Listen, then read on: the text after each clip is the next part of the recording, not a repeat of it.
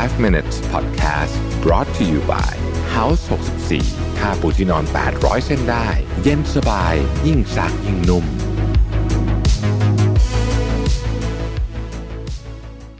สวัสดีครับ 5 minutes นะครับ คุณอยู่กับประวิธานุสาหะครับ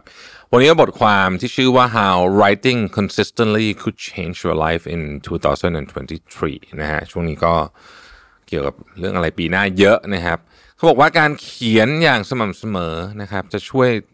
จะช่วยเปลี่ยนชีวิตคุณได้ยังไงบ้างนะครับเออนะฮะคนนี้คุณคุณซีแนมกูโนนี่เขาก็เป็นหนึ่งในนักเขียนที่ที่ผมก็ติดตามอยู่ใน Medium นะฮะเขาบอกสำหรับตัวเขาเองนะหนึ่งคือเขามีหนังสือแน่นอนฮะเขียนเยอะขนาดนี้นะครับ มีหนังสือตีพิมพ์ขายนะฮะสอง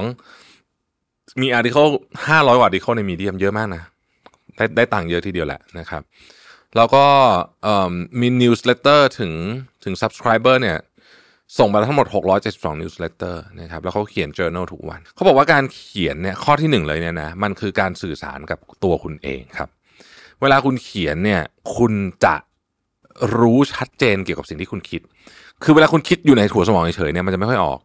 แต่ว่าพอคุณเขียนออกมาเนี่ย คุณจะรู้ชัดเจนเกี่ยวกับสิ่งที่คุณคิดจริง ๆ นะครับ แล้ว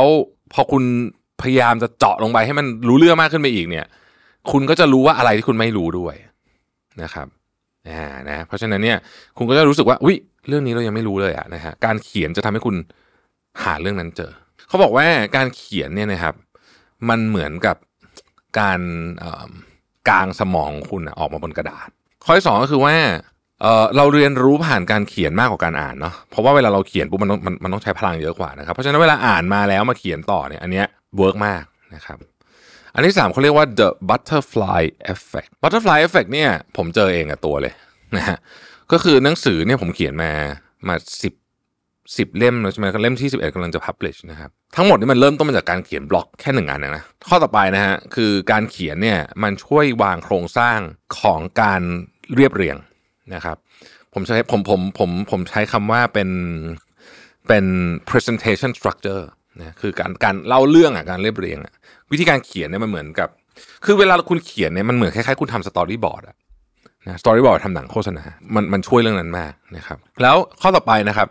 เวลาคุณรู้สึกสงสัยอะไรเนี่ยบางทีการเขียนเนี่ยมันช่วยให้คุณหาคำตอบของเรื่องนั้นได้ เหตุผลเพราะว่า การเขียนมันเป็นการบันทึกที่เป็นระยะยาวถูกไหมครับมันเป็นทำไปเรื่อยๆใช่ไหมฮะแล้วบางทีเนี่ยเราจะไปเจอของบางอย่างที่ที่เราลืมไปแล้วในอดีตแล้วมันมาตอบคำถามของวันนี้ได้ ผมเจอบ่อยนะอะไรแบบเนี้ยคือมันเป็นเรื่องในอดีตอะที่เราเคยอาจจะเคยคิดแองเกิลนี้ไว้แล้ว แต่วันนั้นมันยังไม่มีจิ๊กซอว์มาต่อกับมัน พอคุณเขียนไปเรื่อยเนี่ย แล้วคุณเฮ้ยเฮ้ยเรื่องนี้คุณคุณปั๊บก็สามารถนั่นไว้เลย อีกการหนึ่งมันเป็นมันเป็นของที่เจ๋งมากคือมันเป็น มันเป็นการเก็บฐานชีวิตคุณไว้อะเป็นเมมโมรีของชีวิตคุณ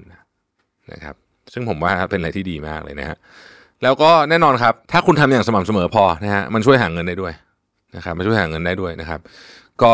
คุณเขียนในมีเดียมก็ได้อะนะฮะแล้วเดี๋ยวเดี๋ยวเดี๋ยวเงินมันก็มานะค่อยๆมาเอง หรือคุณจะทำบล็อกทำเพจทำอะไรก็แล้วแต่เนี่ยได้หมด แล้วการเขียนเป็นทักษะหนึ่งที่ต้องบอกว่า underrate มากๆที่สุดอย่างหนึ่งเลยก็ว่าได้นะครับ เพราะฉะนั้นปีนี้เนี่ยผมอยากจะเชียร์นะให้ทุกคนมาลอง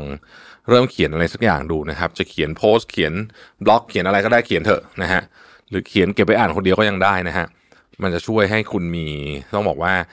มีการได้ฝึกทักษะที่แม้จะฟังดูโบราณโบราณเนี่ยนะครับ แต่เป็นหนึ่งในทักษะที่ยังสำคัญมาก ๆ ในวันนี้นะฮะ ขอบคุณที่ติดตาม 5 minutes นะครับ สวัสดีครับ